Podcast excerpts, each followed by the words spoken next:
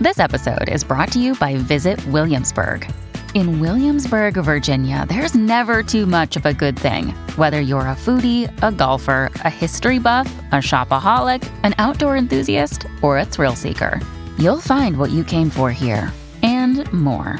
So ask yourself, what is it you want?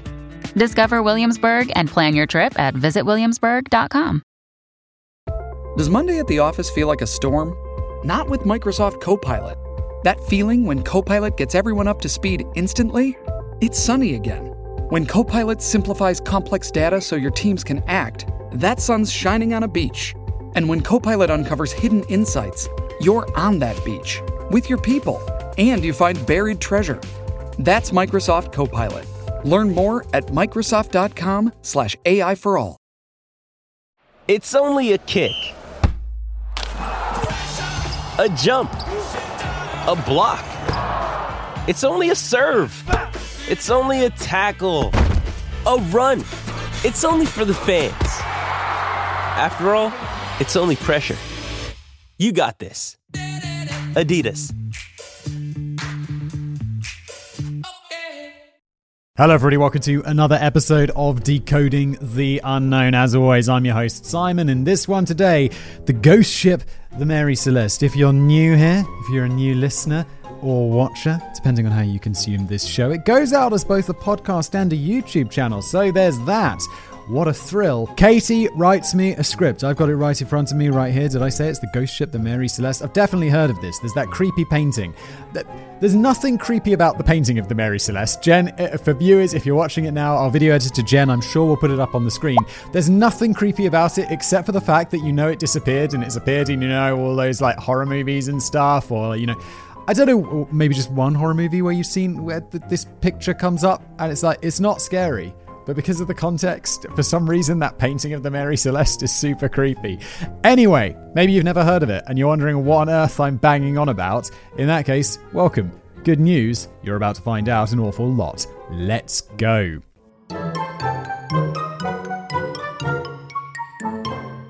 Abandoned places have always held an eerie fascination for those of us left behind. This could be a house or even a whole town that has been left to the elements, slowly succumbing back to nature with a few creepy reminders of its past life remaining for those curious enough to go looking. And also, they do great as YouTube videos. Like I've got a channel called Side Projects on YouTube in addition to this one and several others, uh, if, you, if you didn't know. And uh, anytime it's like abandoned buildings, that's going to be a winner.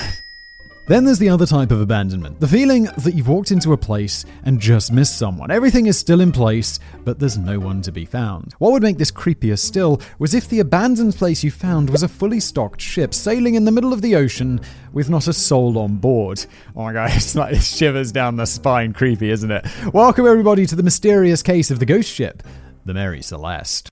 The mystery. On the 4th of December 1872, the Brigantine Dei Gratia, no idea where the ship comes from, no idea what language I should even be. It sounds kind of Italian, Dei Gratia, but I don't know. Under the command of Captain David Morehouse, well, he sounds decidedly less Italian, was on its way across the Atlantic when it spotted another ship coming towards them. Nothing weird about that, but this ship was sailing oddly and seemed out of control. The Dei Gratia tried signaling the ship, but got nothing back, confirming Morehouse's that something was wrong. As they got nearer, it was clear that no one else was on deck, so sailors Oliver Deveau and John Wright rowed over to check out what was going on. Luckily for them, they didn't find dead or dying crew littered about the deck with a wild eyed psychopath lying in wait for them behind a pile of ropes. Oh my god, Katie, your imagination's running wild. Although, definitely, if I was on that little rowboat going, going, you're just in the middle of the ocean. This is the setup to a horror movie. You're in the middle of the ocean, you're rowing over in some tiny boat with some other dude called, I don't know, John. it's like, all right, Ollie and John going over there. You're like, oh my god. Why is with this creepy ship we're gonna die? Using the 19th century maritime equivalent of hello, anybody home, which I estimate to be ahoy, be there anybody aboard? Well, they found nobody. There was some damage to the sails and rigging and some loose ropes flapping about, but the ship was seaworthy with no obvious signs of an attack. Months worth of food and water was still stowed neatly on board. All the barrels of cargo were still in the hold. But the 10 person crew? Not a trace. The ship they had boarded was the Mary Celeste, another brigantine which had left New York in November of that year under Captain Benjamin Briggs. Deveau and Wright found a ship's log, but there were no clues as to what might have happened. The last entry was dated November the 25th, a full nine days earlier. Pretty crazy that a ship, like 19th century ship, even a ship today, just abandoned, I'd be like, isn't it going to like hit some rocks at some point and sink? It's just been floating around for nine days. Also, the fact that there's no log entry doesn't surprise me. Eh, whatever happens, everyone left really fast because otherwise they'd have written something, they'd have taken something with them. They left in a hurry for some reason. The only things that did appear missing from the ship, apart from the people, of course, was some navigational equipment, official paperwork, and the Mary Celeste small lifeboat. All things that you'd take if you were off that boat super fast. You'd be like, what should we grab? Navigational stuff, I, I guess I'd grab the documents. I'd grab my passport or whatever. I guess there's boat equivalents of 19th century boat equivalents of that, and uh, the lifeboat because obviously you need the lifeboat. So, where was everybody? Why was the ship abandoned in the middle of the sea when it didn't seem that there was anything wrong with it? Morehouse and his crew weren't the only ones scratching their head. Nearly 150 years later, we're still not sure what happened to the crew of the Mary Celeste. There are theories, of course, ranging from the possible to the bizarre, but could it also be that the ship was just unlucky from the start? Eh, there's no such thing as. I don't want to say there's no such thing as luck, because obviously there's such a thing as luck, but it's like, yeah, that's an unlucky ship. It's a cursed ship. That ship, it, it's been bad news from the start. That's just nonsense, isn't it? The history. Let's go back in time to 1861, 11 years before the empty ship was discovered. A newly constructed brigantine, almost 100 feet long, that's 30 metres, was registered in Parrsboro, Nova Scotia, as a British ship under the name Amazon. In case you've been wondering what a brigantine is this whole time. yeah, I might have been wondering that. Isn't it? It's some sort of small transport ship, right? I'm probably wrong, but I just didn't bring it up because I didn't want to embarrass myself, but I don't really know what a brigantine is. It's a two masted ship with different types of rigging on the fore and aft, although to be honest, the term is not concrete and I got a bit lost in the weeds with all the gaff rigging and square masts going on. So just look up a picture if you care that much. Good news, I don't. Just imagine a big old sailing ship with lots of sails, and that will do. Yeah, just, just do, I don't know, that's exactly what I had in my mind. Some sort of pirate ship, just less piratey, is what I had in my mind uh, all the time. As well as also, I mean, I guess that picture of the Mary Celeste, but in my mind, it's not even that clear. More I remember is just like, why is it very two dimensional? And like, it's at this blue back. I just remember it being blue, like the background being blue. Am I even thinking of the, a picture of the Mary Celeste, or is it just some other creepy ship? Doesn't matter. Let's move on. What matters is just picture a big old sailing ship. It's not that hard, is it? As well as being an internet search headache in the future, Amazon did not have an auspicious start in life. It's like, I'm looking for a 19th century ship called Amazon. Amazon pops up, Amazon.com. Are you interested in purchasing a 19th century ship? In a bottle or just a regular ship? Her first captain was Robert McClellan, who was a part owner of the boat along with eight other people. In June 1861, on Amazon's maiden voyage, where she was supposed to be transporting timber across the Atlantic, Captain McClellan became ill. He got progressively worse, the ship turned around and they sailed back to Spencer's Island, Nova Scotia. After a mere nine days as captain, McClellan was dead and the Amazon's legacy was on its way. A new captain took over to sail the wood to London. His name was John Nutting Parker, but it feels like his middle name should be in quotation marks as a nickname or something because a pair of safe hands he was not. Amazon hit fishing equipment, or a fishing boat, almost immediately after they set out again and had to be brought back for repairs. After they'd finally made it to London and unloaded, Parker seems to have taken his eyes off the ball again because Amazon hit a smaller ship in the English Channel, causing the other ship to sink. Dude, you go on one journey on a boat and you hit two other boats? Why are you a sailor? What's going on? Parker was thankfully replaced by Captain William Thompson in 1863, but his bad luck wasn't over as it appears he had drowned in 1868. I mean, it surprises absolutely nobody because he seemed like a total incompetent. It's like, no, no, no, he can't swim and he just falls off boats. Well, then he's going to die, isn't he? Making him the second captain of the ship to die prematurely. Yeah, but that's not the ship's fault. He's just a sailor. Amazon seems to have behaved herself under Captain Thompson, with nothing notable happening until October 1867 when she was caught in a storm by Cape Breton Island in Canada and driven ashore. The consortium that owned Amazon declared the ship a wreck as it was so badly damaged. As they had no intention of reclaiming it, a man called Alexander McBean claimed it under maritime derelict salvage laws, which I think means that as the original owners left it abandoned, he could claim ownership without having to pay anything. That's pretty cool. It's like, yeah, yeah, I'm t- he's like some sort of legal pirate. Wait, there are such things as legal pirates, though. Ah, oh, they've got a name? Privateers, where you could be a pirate for like a crown. So you could be like a British dude, and you're like, yeah, I just want to go pirate some stuff. And the British will be like, if you're British, they'll be like, yo, you could go pirate all the Spanish ships, and you don't just don't pirate the English ships, and we'll let you get away with it. And I'm like, that sounds like the best type of piracy. It's like, sure, you can't pirate all the British ships, but you can legally pirate the Spanish ships. I mean, I guess the Spanish didn't see it that way, and they'd probably be like, well, I don't know, set a bull on you or something. But uh, what are we talking about? Let's get back to what we're actually talking about today. I'm so sorry. These maritime laws are not like the laws of the land, though, so I wouldn't go messing around with anything until you know what you're doing. Katie, no one was going to go do that. People are listening, it's like, oh, that, that, that does sound like an interesting career path. No one thought that. McBean sold it on pretty quickly as wreck ships aren't that useful or valuable if you're not going to do anything with them. Amazon was then sold on again in 1868 to the American Richard W. Haines after shelling out nearly 9,000 19th century dollars, which equates to just over $174,000 in today's money to restore her. Haines registered his new toy as an American vessel. The bad luck continued, however. In 1869, Haines' bad credit caught up with him and the ship was seized and sold to another consortium of American men. Who could have thought that the guy that buys sunken ships and restores them for an extraordinary amount of money would would uh, would have a credit problem. After disappearing from the records for a time, the ship popped up again in 1872, where it underwent a major overhaul to enlarge it and upgrade it, including a new deck. So, why am I talking so much about this ship, you may ask? Well, despite the renovations, it was still the same old willful Amazon, only when bad credit Haines had it registered as an American ship in 1868, he also changed its name to Mary Celeste. Oh, that's my, I have to I have to say I just got totally lost in the story of this new ship. I, was, forgot what we were talking about. But so that ship became the Mary Celeste. It's interesting you just keep renovating them. This happens today. Those like huge um what do they call them? Like the post Panamax giant shipping vessels. They adjust them all the time. The largest ship in the world, they ex- was it called the Knock Nevis or something?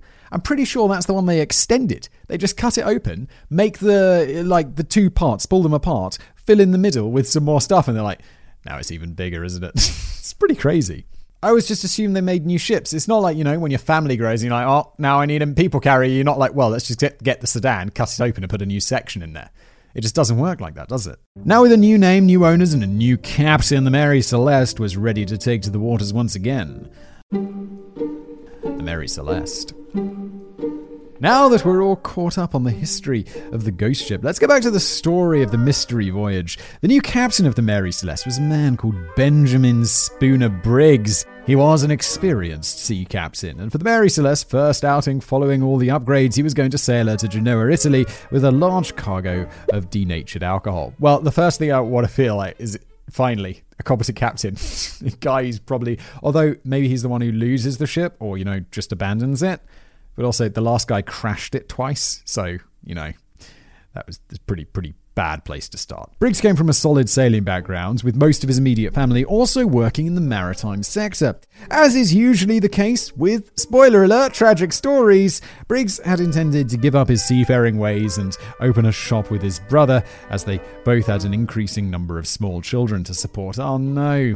It's like the guy in that, you know, every detective movie is like four days from retirement. Uh, not detective movie, a buddy cop movie. They decided against this in the end, though, and both ended up buying shares in ships instead, making Briggs a part owner of the Mary Celeste. For his first voyage as captain, Briggs was accompanied by his wife Sarah and their two year old daughter Sophia.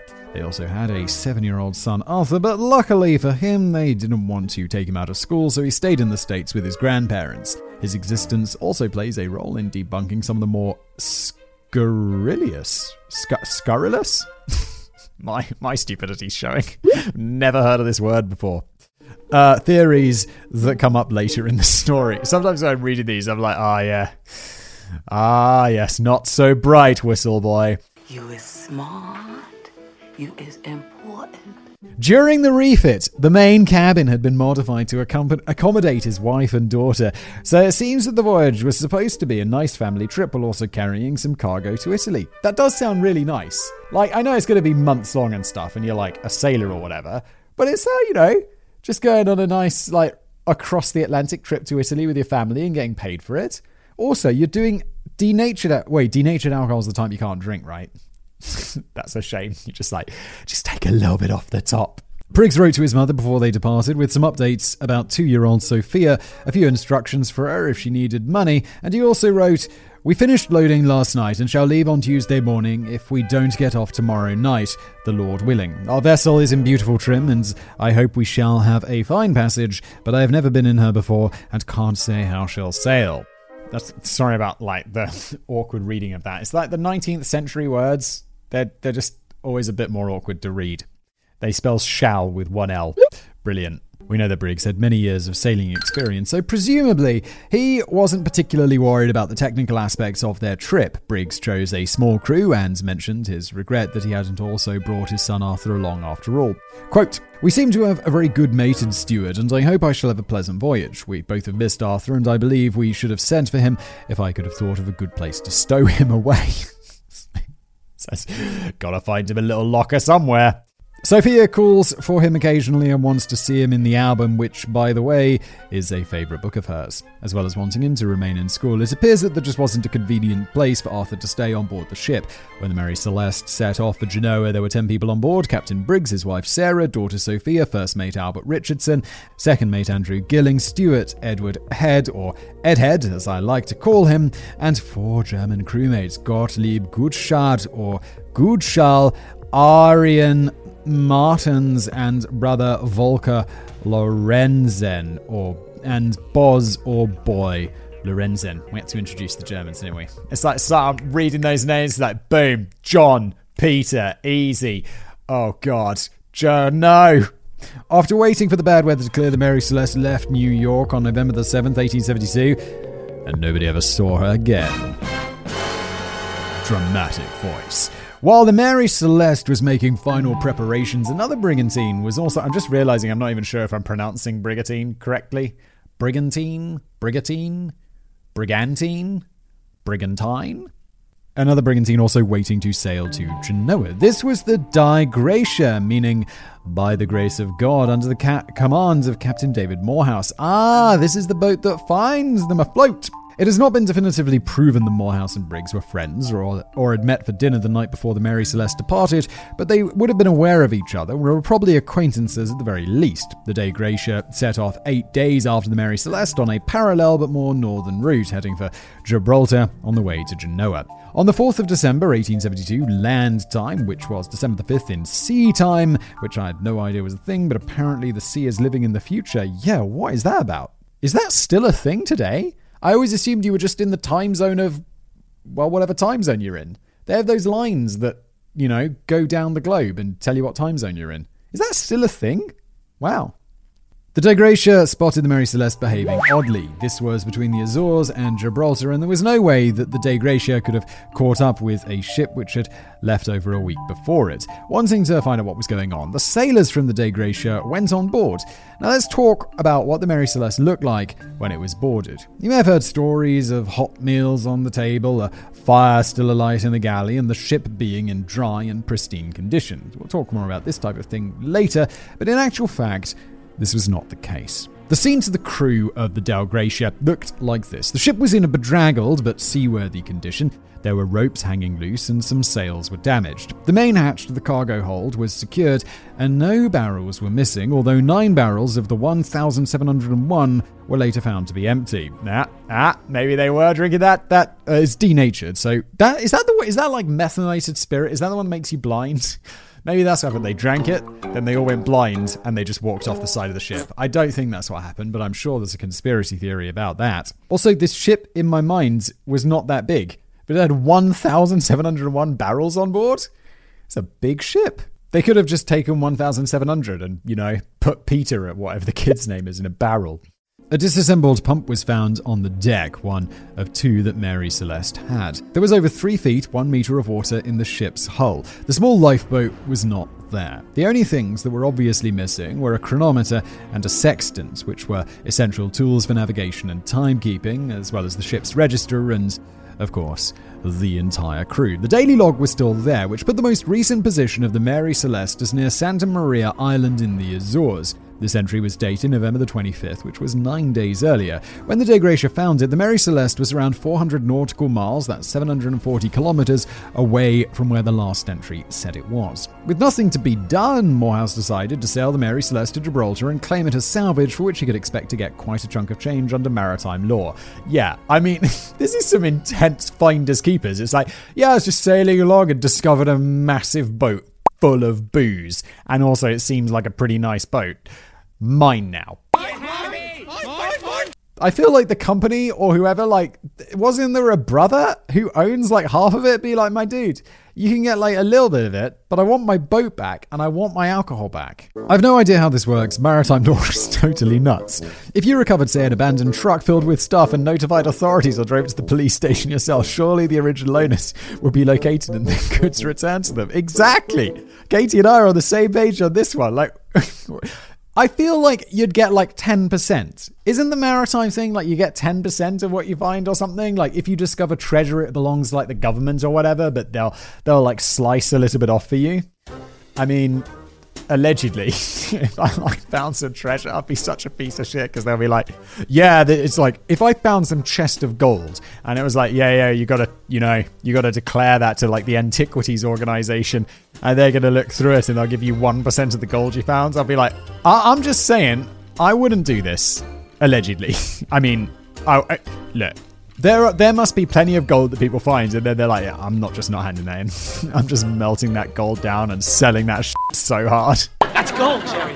Gold! You gotta give people more than just a little slice, guys. You may or may not receive a reward at their discretion. If you sold all of the goods yourself, it would definitely be a crime. I guess things are different out there in the world of the sea. Anyway, Morehouse sailed into Gibraltar on the 12th of December 1872 on the Dei Gratia with four of his crew. On the 13th of December, the Mary Celeste finally arrived. He's just shouting, Look what I found! I'm rich! Having been crewed by the remaining three of Morehouse's men. However, instead of a hero's welcome, he found himself on the wrong end of a criminal investigation and under suspicion of insurance fraud at best best and murder at the worst. It wasn't until February the 25th, 1873, that Mary Celeste was released by the court and eventually made it to Genoa to deliver those damn barrels in March of 1873. So, well, thoughts? Let's get into it. Theories. Unlike my my big thing now is look, nothing crazy happens. It's like maybe there was a storm, maybe they had to abandon the ship, and then they abandoned the ship, and then the ship, because it's a ship, managed to stay afloat. I know, like modern ships, they're quite hard to sink. Um, but I don't know about 19th century ships. So it's like they abandoned the ship because they thought, oh god, shit's going down. And then it turns out that it's totally fine. That's my theory. That's my guess. Insurance fraud. Well, first off, insurance fraud. They all died. Or, like, I mean, 10 people disappeared. I'm assuming they're dead. It's a pretty shitty insurance fraud racket if you die.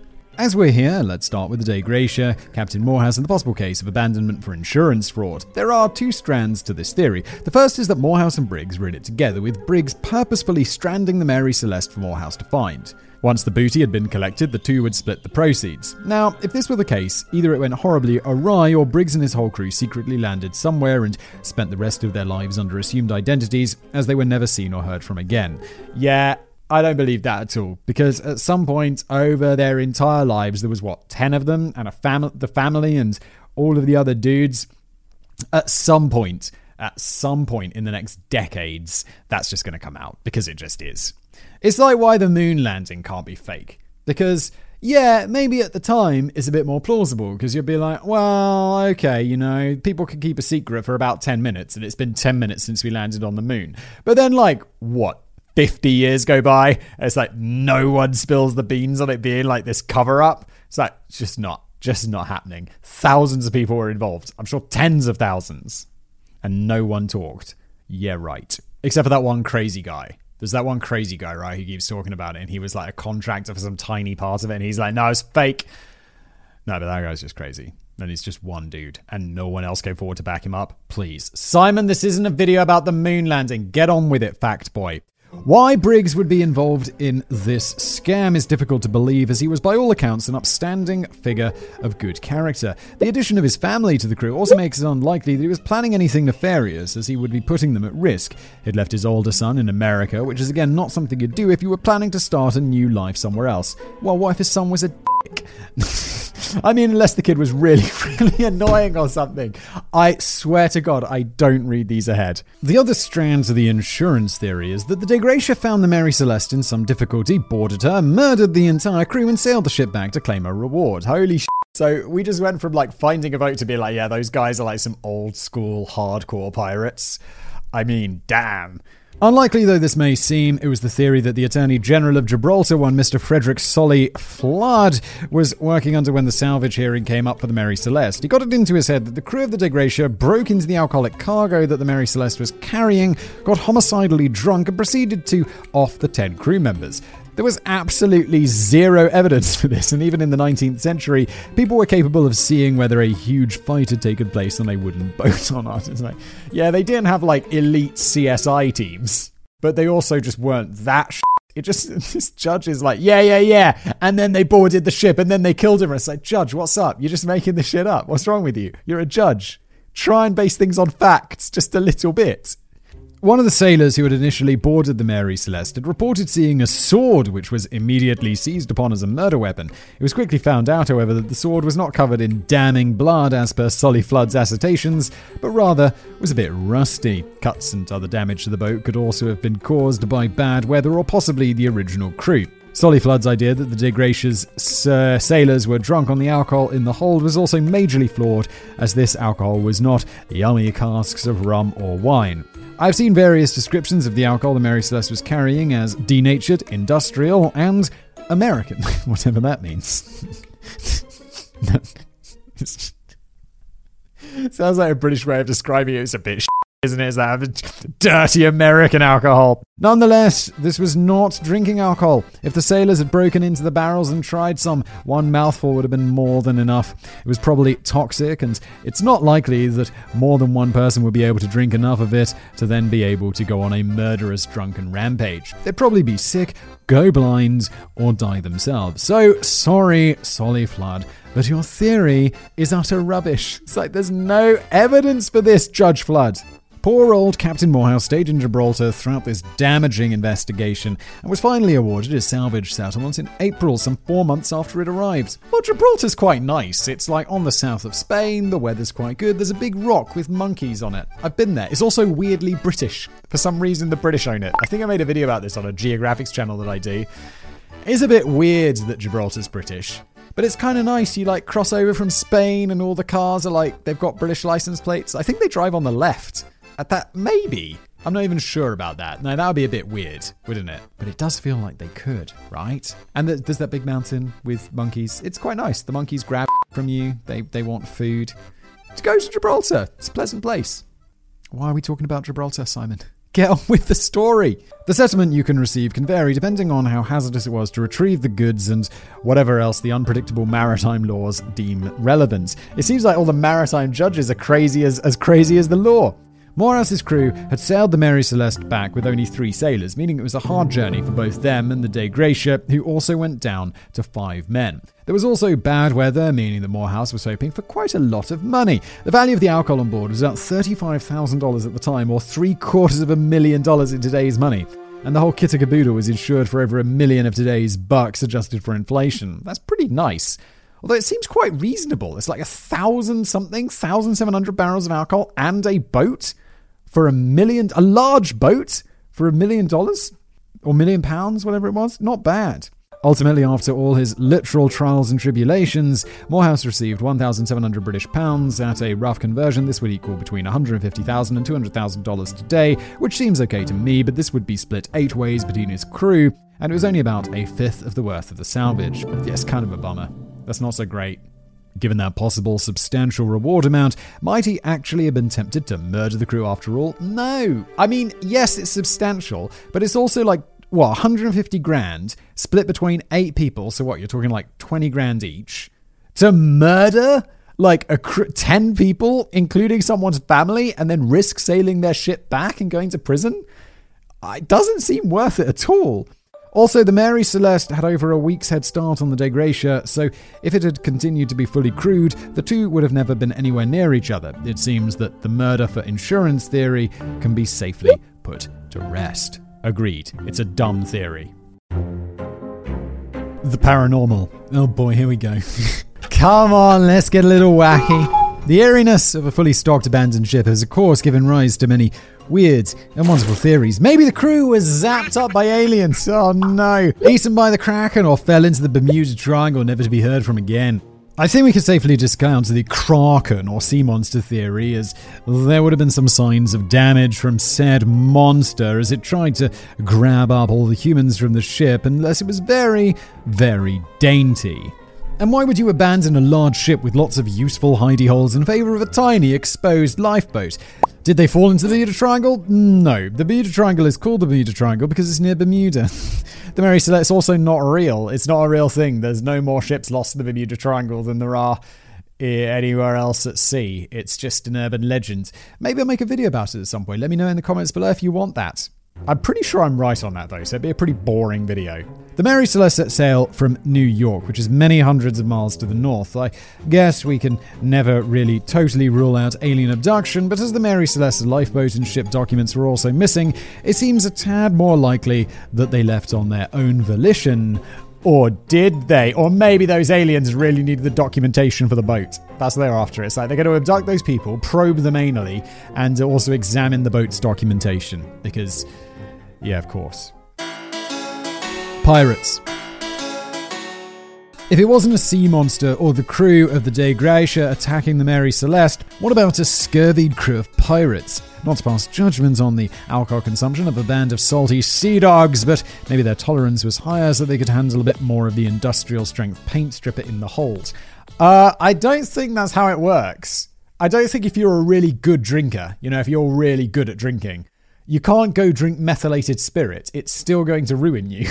It's like it's it's chemistry, not like how good you are at drinking. I realize being good at drinking is not the right descriptor, but if you're an alcoholic, you can't you still can't drink poison. While pirates may seem a slightly possible theory for the deserted ship, the fact that nothing of value was taken puts the kibosh on it. They would have to be the world's worst pirates to forget to take the booty with them after capturing an entire cargo ship and again, no signs of a struggle, all cargo intact, etc., etc. Mutiny and or murder.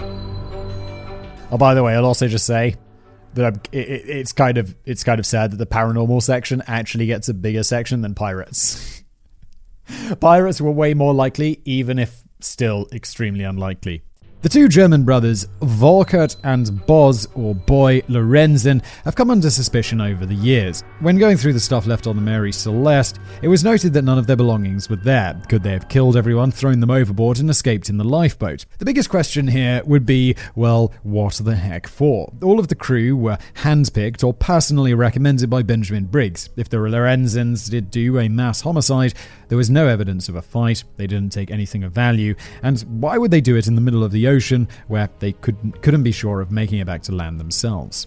It was stated by a relative of the Lorenzens that the reason their belongings were not on the ship was because they didn't have any in the first place. Prior to landing the job on the Mary Celeste, the brothers had been on another boat which was wrecked and they had lost all their stuff. Presumably, you don't need to bring much to work on a newly fitted out, fully stocked boat, so that seems to close that loophole. Yeah, I mean, 100%. This, there's, there's no motivation. If there's no motivation for the crime, it's really like, why? Just why would they do it? It just seems extremely dangerous and pointless. Other theories regarding mutiny have popped up, but this seems kind of stupid as the voyage wasn't very long, there was plenty of food and water, all the crew were experienced, and the only alcohol on board was a crap load of undrinkable stuff that was the whole point of the journey in the first place. A mutiny? I don't think so. I totally agree. This seems like a good point to add another string to the tangled web of the Mary Celeste story. If you've been thinking, I always thought it was the Marie Celeste, or what about the hot meals on the table or the fire still burning? Wait, I always thought it was Mary Celeste. Marie Celeste doesn't ring bells, but I guess there's another version of this story which has an incorrect name. Well, I'm afraid to say that you've been diddled, so to speak, by future Sherlock Holmes dad and professional meddler Sir Arthur Conan Doyle. If not for him, the strange. I was like, for a moment there, wait, Sherlock Holmes isn't a real person, so he didn't have a dad? But I understand. If not for him, the strange case of the Mary Celeste might not be the mystery that it is today. It's not the only ship that's ever been found abandoned in the middle of the sea, but one of the main reasons it's at the top of the list is the influence of a short story over the official narrative. In 1884, a whole 12 years after the crew disappeared and basically apropos of nothing, an anonymous story was published in the Cornhill magazine called J. Habakkuk Jephson's Statement. I'm not sure how anyone could have believed it with a name like that, but it was written in the first person, as though this terribly named J. Habakkuk Jephson fellow was a survivor of the episode. In the story, the ship is called the Marie Celeste, which actually flows a lot better than Mary Celeste. Does, doesn't Marie Celeste? Mary Celeste. It does. And after the crew is murdered by a serial killer with a hatred for white people, it's left abandoned for none other than the correctly named Dei Gratia to find. The name Marie Celeste seemed to stick in the popular consciousness better than Mary Celeste, as did some of the details like the pristine condition that the Dei Gratia found it in. In their first hand accounts, the crew of the Dei Gratia who boarded the Mary Celeste said a lot of things were wet and disorganized, as though people had just dropped what they were doing and vanished. The ship's interior was definitely not 100% dry. Yeah, there was like a meter of water in the bottom of the boat. Conan Doyle's story then goes off on a tangent about a magical stone from a stone idol, that had done enough to muddy the historical waters that even to this day was a magical stone from a stone idol. All right, mate. Even to this day, his made-up events are still thought of as facts. As recently as 1992, the Maldives issued a stamp using the incorrect Marie Celeste name as part of its Mysteries of the Universe series. Mysteries of the Universe sounds like it could have been a name for this channel, couldn't it? Although obviously their research is not as good. Government of the Maldives, come on! Now we've got the less probable stuff out of the way, let's move on to some more probable theories. About time, a natural disaster. Yes, now we're cooking with gas. While the term seaquake might seem to belong in the realm of the paranormal theories, it's actually a thing. I'd have never heard of a seaquake before, but it sounds exactly like what would happen if there was an earthquake under the sea and you get like a tsunami or something. Or like if the bottom of the sea moved, like the plate was like chunk chunk to one side, it's going to drop all that water and that's going to be pretty intense, right? I don't even know if that's what a seaquake is. That is my speculation. Activity under the seafloor can cause huge waves and tsunamis, and it seems that the region around the Azores has experienced many significant seismic events over the years. Even a small submarine rumbling might be enough to jeopardize a ship, or at least make you think it's in danger of sinking, even if it turns out it isn't. A random event like a waterspout, aka a sea tornado, might also cause enough of a panic to force the crew into the smaller boat, but due to their combined experience, you'd have thought that they would ride out their chances a bit further before everyone abandoned ship altogether. As proved by the Dei Gratia, the Mary Celeste was a bit battered, but otherwise in good enough condition that three people could sail it to Gibraltar, so you wouldn't think that Briggs and his crew would have been so easily put off by a spot of bad weather. Yeah, but you don't know how bad the weather could be. It would be like, uh, okay, if suddenly a storm comes and it looks like it's absolutely not going to end, and within five minutes you've got like a, a, a meter of water in the bottom of your boat and it's just absolutely pelting it down, I don't know. It seems very reasonable that this could have been the case. Alcohol explosion.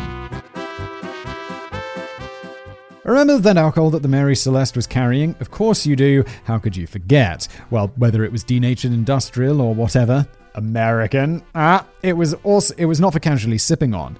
Captain Briggs was a staunch non drinker and was apparently quite anxious about his cargo as he didn't know anything about alcohol at all. So, what were those empty barrels about that we mentioned earlier? Were they drained by the Lorenzen brothers, the crew of the Dei Gratia, or pirates? Were they decanted into other containers for some unknown reason? Were they perhaps knocked over on rough seas or during the previously mentioned seaquake? There were 1,701 bottles on in the hold. 1,692 of them were made of white oak. The remaining nine, which were also the empty ones, were made of red oak. Red oak is more porous than white oak, which meant that the liquid contents were far more likely to leak out over time. This fact leads on to one of the possible reasons why the crew of the Mary Celeste might have thought it prudent to abandon ship, if only temporarily. The fumes from the industrial strength alcohol would be pretty strong, and if you're a God fearing alcohol abstainer with your young child on board, you might think it a good idea to hop into the lifeboat for a while to let things air out. That doesn't seem too unlikely on paper, but it doesn't really explain the apparent rush to leave the ship, as it would be pretty clear where the smell was coming from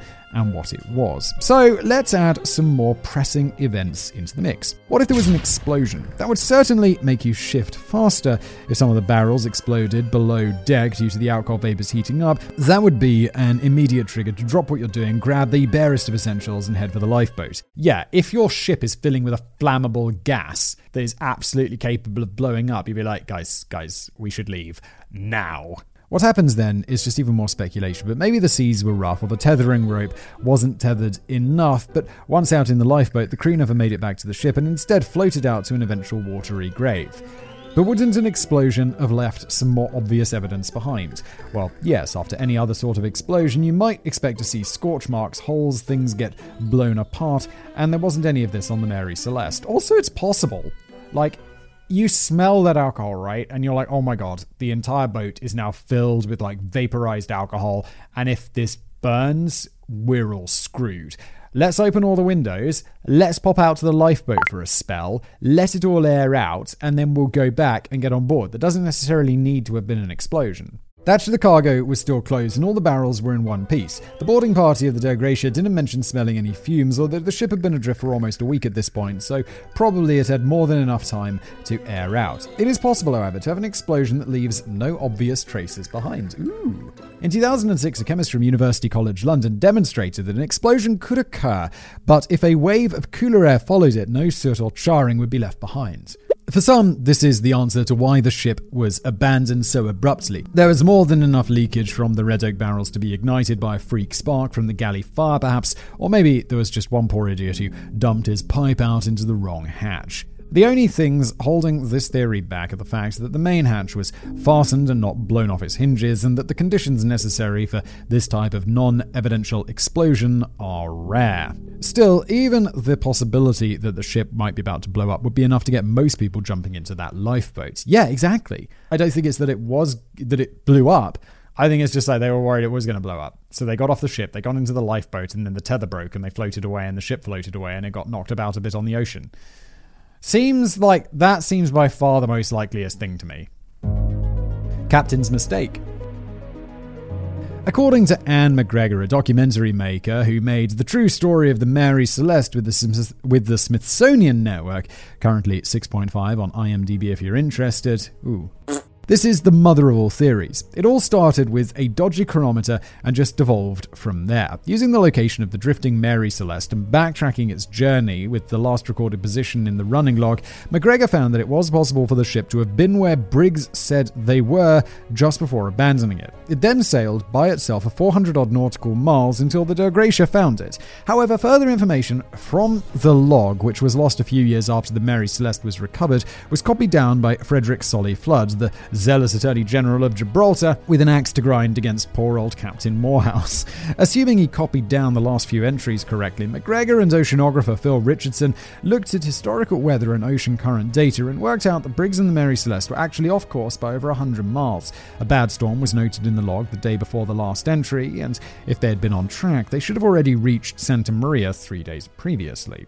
More pieces of the puzzle started coming together. The disassembled pump found on deck could have been clogged up with coal dust from the Mary Celeste's previous voyage and debris from the refit. Following the storm, the bottom of the ship would have been filled up with water. When it was found, the Mary Celeste had about three and a half feet or just over a meter of water in the hold.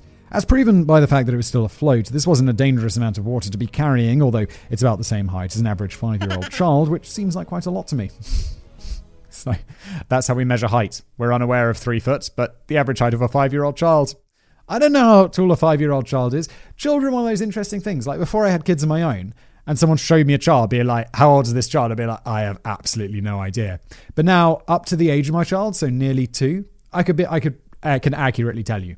It's interesting, but in no way surprising. Get back to the facts, fact boy. The hundreds and hundreds of barrels made judging the amount of water difficult, and with the pump out of action, there was no way to quickly get rid of it. Having finally sighted land after being kind of lost for a couple of days in terrible water, maybe being in fear of the boat imminently sinking or exploding, the crew took their chances in the lifeboat in a gamble that ultimately didn't pay off. They either tried to row to land, which was still many miles away, or accidentally cut adrift from the ship, but either way, they were never seen again. Aftermath.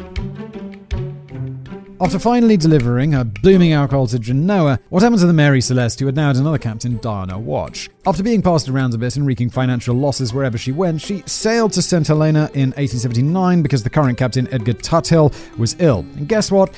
He died too. That brings her total serving captain deaths to three, with one ex captain who died prematurely shortly after sailing her. In 18. I mean, I don't believe in any of this but I'd still be like, I don't want that boat, thanks. I don't want to be the captain of the death boat. In 1885, her reign of terror finally came to an end when she was intentionally wrecked by Captain Gilman Parker on the Rochelais Bank coral reef off the island of Haiti. Ironically, this was all for an insurance scam. She was packed full of worthless junk purported to be valuable items, but still managed to get the last laugh by not actually sinking, so the fraud was quickly revealed. Oh no! The intentional wrecking of the ship was a crime known as barratry and in the 19th century it was punishable by death. Holy is like stealing horses and sinking ships. Death! Man, those laws of the sea are scary. Just remind me never to go on a boat again in case I accidentally commit a serious crime. Captain Parker was let off the hook, however, as his judge thought the death was a bit harsh and just made him pay back the people that he had defrauded instead. That's it's like what you you the potential punishment is death. The punishment he actually got is just give the money back to the people you were going to rip off. That's crazy. The Mary Celeste had a bit of an appetite left, and just three months later, after having lost his reputation and all his money, Gilman Parker was dead, adding yet another captain to her tally. After hitting the reef, the Mary Celeste was damaged beyond repair and was left to rot where she lay, perhaps extending her bad vibes into the sea around Haiti, but probably not. While it will never be 100% figured out, the most likely cause for the abandonment of the Mary Celeste was that Captain Briggs thought the crew was in imminent danger. The abandoned ship was not in dry and pristine condition when it was found, contrary to the beliefs popularized by Sir Arthur Conan Doyle, but it did seem to carry a weird streak of bad luck, which has earned it a place in the canon of the mysterious and the unknown, and a reason why it is appearing on this show. If you enjoyed this episode of the program, please make sure, if, well, if you're watching on YouTube, smash that like button below. Make sure you're subscribed if you're consuming this in its alternative podcast form. Hello there, dear listener. Why not leave a review? That would be awesome of you, you legends. And thank you for watching or listening if you're listening.